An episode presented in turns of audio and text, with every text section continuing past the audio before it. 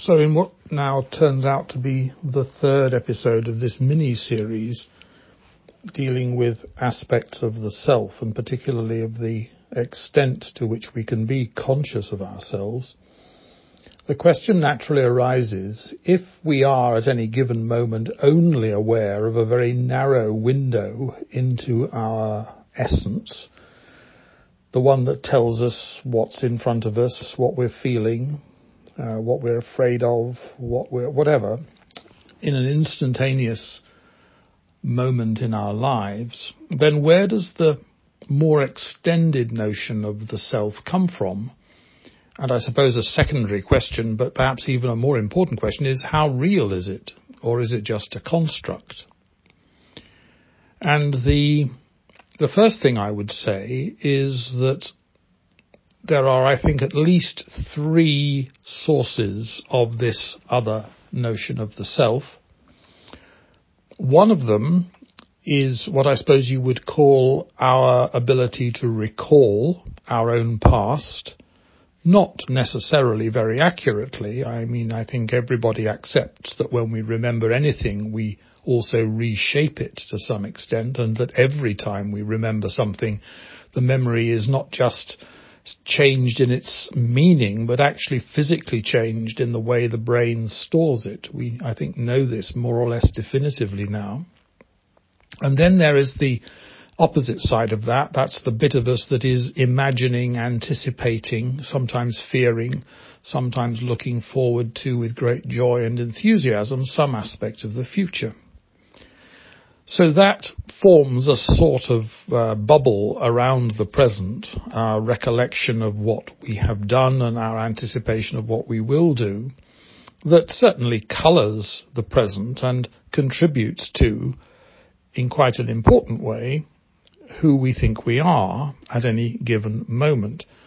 But I should add the qualification that I suspect that that's far less consistent and persistent and fixed than we like to imagine. It certainly doesn't have any particularly strong association with whatever we might have been thought or taught to have think of as our soul or our essence.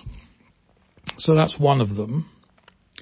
The next one is that what you think of me will have an enormous impact on me, you singular and plural because of course the way we interact with one another is constantly giving both of us feedback about ourselves.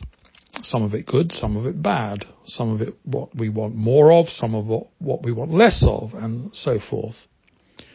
And in that interaction, a story is being created out there about us, uh, so that, as you might say, uh, when people are talking about me in the pub, which of course they're doing all the time, he says with paranoid glee, uh, when people are talking about me or when there is any kind of narrative about me out there, it is composed of a whole concatenation of experiences of me and stories about me, some of them more or less true than others.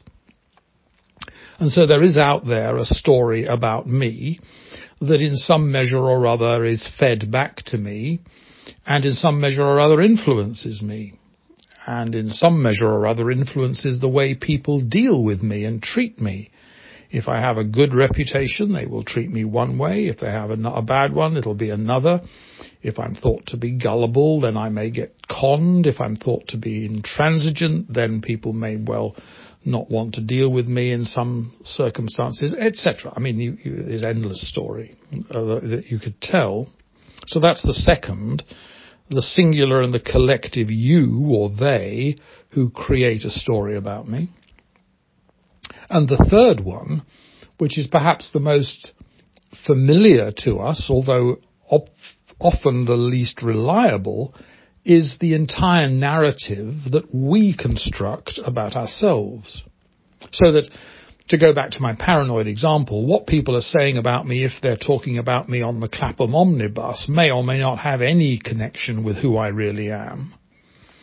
Uh, but it may have very close connection but the bit of it that I, as you might say, incorporate into my own story, the story I tell myself, constitutes a part of the narrative that I believe myself to be described by. Although, of course, a lot of that narrative simply isn't, for the most part, true. And so we find ourselves in a funny situation. There is this instantaneous sense of the self that has a tiny bandwidth in our contemporary consciousness. There are the memories and anticipations that go with that to, to color that impression of what it is to be a person in the world.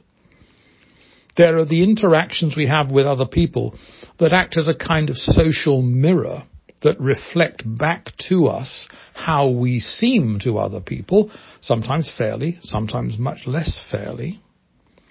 And then all of that can combine insofar as we're aware of it. Of course, there's a bit of the story that is told about us that we are not aware, aware of, and indeed cannot be aware of if you think about the story that may be told about us after we're dead. Um, Aristotle has no idea and could never have had any idea of what's been said about him in the two and a half thousand years since he lived. So there's always going to be a part of that external narrative of which we are oblivious, to which we are oblivious. But to the extent that that narrative does, as you might say, come back to us and influence us, it will affect the story we tell about ourselves. And each of those would really be worth a, an episode in itself.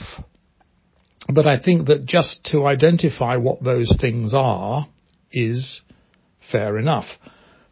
I suppose there is a fourth. You may be thinking there is a fourth. There is the fiction that people invent about me. You know, if someone dislikes me, someone has malicious intent towards me, they may create fictional stories deliberately about me a lot of the, the story that is supposed to be reliable and true and verisimilitudinous is also probably fictional, but not deliberately so.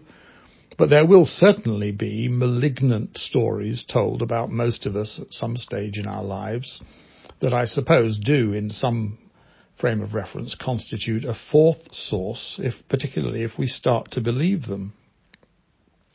And that's where I'd like to end but with one final caveat, which is that all of these stories can find themselves in some sort of conflict with one another. And so we can find ourselves, as you might say, not liking ourselves very much, not because we have done things of which we should be ashamed, that's often true as well, but that we've done things that have been either misrepresented, misunderstood, or deliberately taken advantage of by other people, and for which we have been blamed as if we had done something reprehensible, even though what we have done was entirely honourable and intended to be positive and make a good contribution to the world. So we get blamed for things unjustly, perhaps just because people don't like them. So we can act with the very best of intentions and find that the story that we have made a contribution to out there has somehow got worse, and that can lead us to have a lower opinion of ourselves. So one of the things that we should do, if we can, is to learn to trust ourselves, to trust our judgment, so that to take an earlier example, but just one, the thing I've said many, many times in these voice notes about sometimes I find myself doing something, reading something, writing something, thinking something without the foggiest idea why I'm doing it and often feeling a bit of a fool. But if I have confidence that my non-conscious brain is doing this for a reason, perhaps a reason that isn't articulable, that can't be put into words to explain the reason to me, but is still legitimate and worthwhile, then if I trust my instincts, if we can call them that, I may find later that the thing that I had been doing proves fruitful. And so trusting ourselves, because nobody else can do it for us, trusting our instincts about how to spend our lives, about how to invest our time in the present in a way that will prove fruitful, that will have fruitfulness, those intimations of fruitfulness that may be instinctive rather than articulate, rather than put into words, that piece of trusting ourselves is a very, very important part of being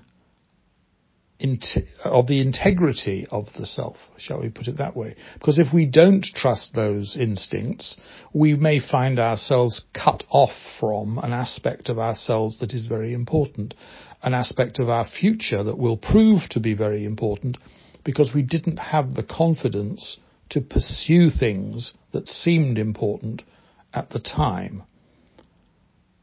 In other words, we shouldn't be in too much of a hurry to make sense of the world in terms of the past, because what makes sense of what we're doing right now may lie in the future. So we shouldn't be too hesitant to unmake sense, because the only sense that can be made of now may prove to be some time down the road.